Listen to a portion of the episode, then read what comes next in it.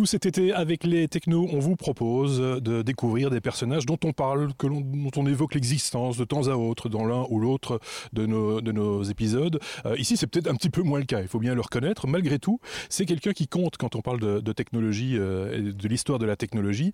Euh, Xavier, bonjour. Euh, tu as décidé de nous, nous parler de qui? J'ai décidé de parler de Léonard de Vinci parce que c'est quelqu'un qui, même si ça fait déjà un petit temps, a laissé une grande empreinte dans beaucoup de, dans beaucoup de secteurs, Mhm. dont les nouvelles technologies, puisqu'il a été euh, inventeur de beaucoup de solutions ou a amélioré pas mal de choses existantes, euh, dont certaines techniques ont, ont été seulement euh, mises en œuvre euh, il y, a- il y a peu de temps. C'est ça. Donc il a eu euh, un point de départ, Léonard de Vinci, et puis derrière une transformation par d'autres par la suite, parce qu'il est peut-être peut trop en avance sur son temps et qu'il n'avait pas tous les éléments pour aboutir. Quoi. Oui, tout à fait. Il a, il, a, il a fait vraiment énormément d'écrits. Il, y a- il y a 13 000 pages d'écrits qui ont été faits avec des croquis et euh, euh, des textes. Euh, il avait transmis ça pour publication. Tout n'a pas été publié. On découvre des choses comme ça encore de temps en temps. Mais voilà. Il vient d'où Qui qui est-il Alors, Léonard de Vinci est né euh, le 15 avril 1452 d'une relation illégitime entre un, notaire qui était euh, descendant d'une grande famille euh, à, à Florence, en Italie, et d'une fille de paysanne qui, était dans un petit village, Vinci, pas à 2 km de Vinci. D'accord. D'où son nom. D'où son nom. Voilà. Et, euh, il a grandi pendant, pendant cinq ans avec sa mère, euh, et puis il est retourné dans, dans la famille de son père, où il a été euh, notamment élevé par son oncle, qui a une, un grand impact sur son éducation, et qui lui a appris l'importance de l'observation de la nature.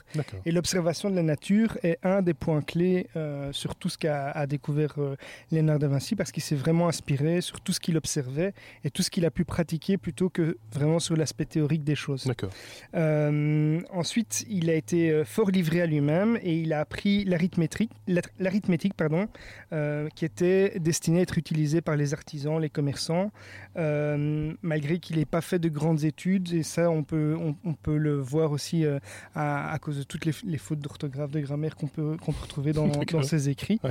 Euh, et ces écrits qui ont la particularité d'être euh, écrits de, la, euh, de façon euh, miroir. Donc il, est, il a une écriture spéculaire, donc il écrit, euh, pour, pour pouvoir lire ses écrits, il faut un miroir. Euh, on a cru à un moment que c'était pour compliquer la, la tâche de la lecture, mais en fait c'est plutôt parce que il est ambidextre, mais il écrit de la main gauche. D'accord. Un vrai gaucher. Et, quoi. et pour sans doute éviter les traces, les traces d'encre, les, les, les taches, bah, il écrivait de, de droite à gauche euh, avec la main gauche et donc on peut lire ça avec un miroir. c'est une particularité de- du personnage. Euh, à, à, à 17 ans, il devient apprenti dans un des plus grands euh, ateliers de l'art de la Renaissance. Mhm. Et son patron lui apprend les bases de la chimie, de la métallurgie, du travail du cuir, du plâtre, de la mécanique, de la menuiserie, le travail du dessin, la peinture, la sculpture, le travail du bronze. Donc il a vraiment eu une formation qui touchait un petit peu tous les secteurs. Il est très connu pour, euh, pour sa peinture et ses sculptures, mais il a touché vraiment à tout. Euh, il a appris également l'algorithmique et à 20 ans, ses premières œuvres se font remarquer et il se déclare lui-même comme ingénieur à 25 ans. Il a été euh, condamné également, ça c'est une petite anecdote, euh, pour avoir eu une relation euh, et pratiqué la sodomie. Il a été emprisonné pendant deux ans. Il est sorti de prison parce qu'il y a un notable qui, a, qui, a sans, qui est sans doute intervenu pour le faire sortir. Et à 26 ans, il décide de quitter son maître et il dépasse, parce qu'il le dépasse dans, dans, tous les, dans toutes Ouais. les matières. Son activité en tant qu'artiste prend, prend pas mal d'ampleur à ce moment-là. Et à 40 ans, il commence à réfléchir sur des projets qui sont plus techniques, militaires. Il améliore par exemple les horloges, le métier à tisser, les grues. Il travaille beaucoup sur euh, tout ce qui est lié euh, à, à l'eau. Mhm. Euh, et il crée, une, euh, il crée une académie qui portera son nom et où il, enseigne tout son savoir. Euh, ensuite, il est, engagé comme architecte et ingénieur euh, militaire par les Vénitiens, où il est, engagé notamment pour essayer de défendre, euh, fabriquer des, solutions pour défendre la ville. Et il travaille beaucoup sur des recherches de, pro- de projets hydrauliques à Florence. À 50 ans, euh, il commence à étudier le, vol des oiseaux, pour lequel il est, il est très connu, et ça, ça, aboutira d'ailleurs sur des, des inventions euh, au niveau euh, aéronautique. et il commence la, la, Joconde, qui est une de ses œuvres les plus connues avec, avec la scène. On n'a pas à croire qu'à enfin, 50 ans déjà, à cette époque-là, on est déjà un vieillard, hein, euh, si je dis ah pas de bêtises, et, qu'on arrive quand même à mettre tout ça dans, dans, une vie, euh, c'est assez impressionnant. C'est énorme. Il a, il a, bon, moi, je vais pas, je vais pas évoquer tout ce qu'il a, tout ce qu'il a fait. On va se concentrer un peu plus sur l'aspect euh, technique et tout ça que de, de, son parcours, mais il a vraiment eu un, savoir qui touche un petit peu tous les secteurs et tout ce qu'il a pu observer. On ne peut pas ici en 10 minutes parler de tout ce qu'il a fait de toute façon. Euh, quelques points marquants entre guillemets de sa carrière et de, de, ses, de, ses recherches, euh, ses trouvailles. Euh, donc, comme je l'ai dit, il a, fait 13 000, 13 000 pages d'écrits et de, dessins. un des secteurs qu'il affectionnait particulièrement, ce sont les sciences, où il a abordé par l'observation et il, a, il, est, il est arrivé à faire des conclusions qui sont souvent fort éloignées de ce qui est reconnu ou ce qui est enseigné. Donc, parce qu'à cette période-là, par l'observation, il a réussi à avoir des théories parfois en contradiction avec ce qui était, mmh. ce qui était enseigné et c'est comme ça qu'il a pu avancer aussi sur euh, certains, certains secteurs. Euh, ses études les plus connues, comme je l'ai dit, concernent le vol, le mouvement de l'eau, euh, et il a eu une définition assez importante de tout ce qui est perspective justement lié à, l'observation, où il a qu'il a défini en trois points. Donc il y a la perspective linéaire qui, euh, qui est en rapport avec le fait que quand on, s'éloigne euh, de l'objet, ben, l'aspect diminue. Mhm. Il y a la perspective des couleurs, c'est l'atténuation des couleurs aussi avec la distance. Et puis la perspective d'effacement, c'est le niveau de détail qui disparaît avec la distance. Donc il a fait des définitions comme ça. Il a étudié également la mécanique, l'optique, la, chimie. Euh, il a même pratiqué l'alchimie. Euh, et puis, il s'est lancé dans un autre secteur aussi, euh, qui est la médecine et l'anatomie. On connaît tous le dessin de l'homme de, Vitruve, mais il a fait des dessins où il a beaucoup étudié euh, tout, ce qui, tout ce qui est en rapport avec les muscles, les tendons. il a disséqué des, cadavres, mais c'était des cadavres de criminels parce que... Alors, c'était pas grave. Évidemment, oui, mais en, gros, la, bon, la religion à l'époque mhm. avait quand même une certaine importance, et donc il ne pouvait pas tout faire au risque de se faire de se faire euh, épingler. épingler. Et euh, il a travaillé dans des conditions qui sont très difficiles, puisque à l'époque, il n'y avait pas la, la, même, la même facilité pour conserver euh, les, les cadavres, les, pas, pas le même niveau d'hygiène. Mhm. mais il a, il a, grâce à ça, dessiné de, de nombreux squelettes, par exemple, des os, le cœur, des organes, avec des niveaux de détail qui sont assez étonnants pour l'époque. Et avec son talent artistique, il arrivait bien à, le remettre, à le retranscrire. Euh, il a également étudié l'effet de l'âge, par exemple, sur, euh, sur le corps.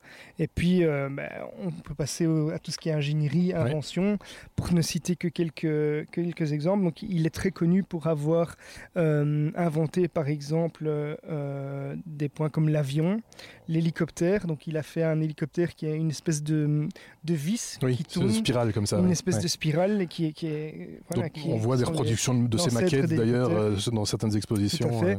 Il a inventé par exemple le, sous-marin, euh, même jusqu'à certains points l'automobile. Euh, mais très peu de ces projets ont été réellement euh, créé ou euh, réalisé pendant, pendant de son vivant. Euh, il a transmis toute son œuvre à, quand, il est décédé vers euh, à ses 67 ans, si je ne me trompe pas. Il a, il a légué tout à un de ses disciples les, les plus fidèles qui travaillaient avec lui depuis 10 ans, dans le but justement de publier tout ça. Mhm. Mais ça n'a pas été fait comme, comme il l'espérait, mais bon, on, a, on a quand même une trace de tous ses écrits. il a fait par exemple aussi un scaphandrier euh, militaire, donc dans le but de pouvoir se déplacer sous l'eau. Euh, ça n'a jamais été testé et on sait que comme d'autres projets, ça ne serait pas très, ça n'aurait pas été très efficace. C'était plus une idée, euh, une projection d'une idée que, que, quelque chose de vraiment complet. Il s'arrêtait pas, il s'arrêtait pas toujours sur la faisabilité des choses, mm. mais il a lancé pas mal d'idées comme ça, juste à, l'observation de la, de la nature. il a fait par exemple un, un parachute, donc il a, il a inventé un parachute en forme de oui, c'est ça. Oui. Qui monte dessus. Maintenant, c'est sur moi. Partageons nos araignées, il n'y a pas de souci. Euh, mais on sait par exemple que le, parachute se serait effondré sur lui-même, que l'hélicoptère qu'il a inventé tournerait sur lui-même, n'aurait probablement pas, pas décollé.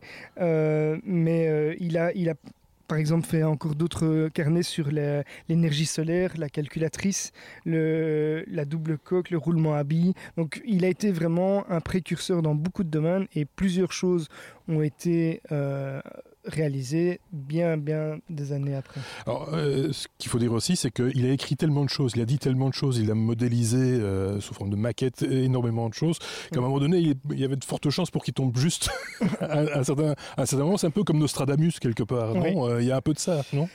Oui, mais bon, il, il, a, il, a, il a travaillé dans beaucoup de secteurs, mais il, même s'il a, il a inventé, il a des idées comme ça, il a quand même cherché à, avoir une certaine, euh, un certain réalisme dans ce qu'il proposait parce qu'il observait le mouvement, il regardait comment fonctionnaient les choses. Mais c'est vrai qu'il a par exemple peut étudier euh, la, propulsion. Donc, dans ses inventions euh, plus techniques, il aborde euh, l'aspect général des choses, mais par exemple, il laisse un peu de côté tout ce qui est, tout ce qui est propulsion. Il laisse beaucoup de choses bah, pour les scientifiques d'aujourd'hui, dans l'histoire. C'est quelque chose qu'on aime remettre en avant régulièrement. C'est pour ça qu'il y a des expositions régulières hein, sur ces travaux divers et variés. Parce qu'ici, on n'a pris qu'une partie, tu le disais. parce, qu'on pourrait parler de l'aspect artistique du personnage, qui était quand même très complet aussi. Hein. Oui, il a il a été très grand artiste. Il, était premier peintre du, roi de France. Il était premier ingénieur du roi de France, euh, premier euh, architecte. Mhm. Euh, au niveau des œuvres, il a fait des sculptures euh, qui, qui, impressionnent encore aujourd'hui euh, au niveau du travail du bronze, par mhm. exemple. Mhm. Donc, oui, C'est assez impressionnant parce qu'on le disait déjà, on était vieux plus tôt, hein, plus, plus jeune, j'ai envie de dire, à cette époque-là. Mais en plus de ça, les distances n'aidaient pas. Hein. il fallait quand même plusieurs semaines, voire plusieurs mois pour aller d'un point à un autre, d'Italie en France, par exemple, et des choses comme ça. Donc, ça ne devait pas simplifier le, le, travail du personnage. Donc, remettre ça en perspective aujourd'hui. Euh, s'il existait, s'il y avait un, euh, un, Léonard du, du, 21e siècle, on peut se poser des questions sur ce qu'il produirait. Qu'est-ce qu'il pourrait inventer maintenant C'est un des hors-série que nous vous proposons durant cet été, ici avec euh, Xavier. Merci de nous avoir suivis. N'hésitez pas hein, à vous abonner à notre chaîne YouTube ou à, à notre podcast via les applications de podcast habituelles. Merci de nous avoir écoutés et on se dit à très bientôt. Bonnes vacances. Au revoir. Salut.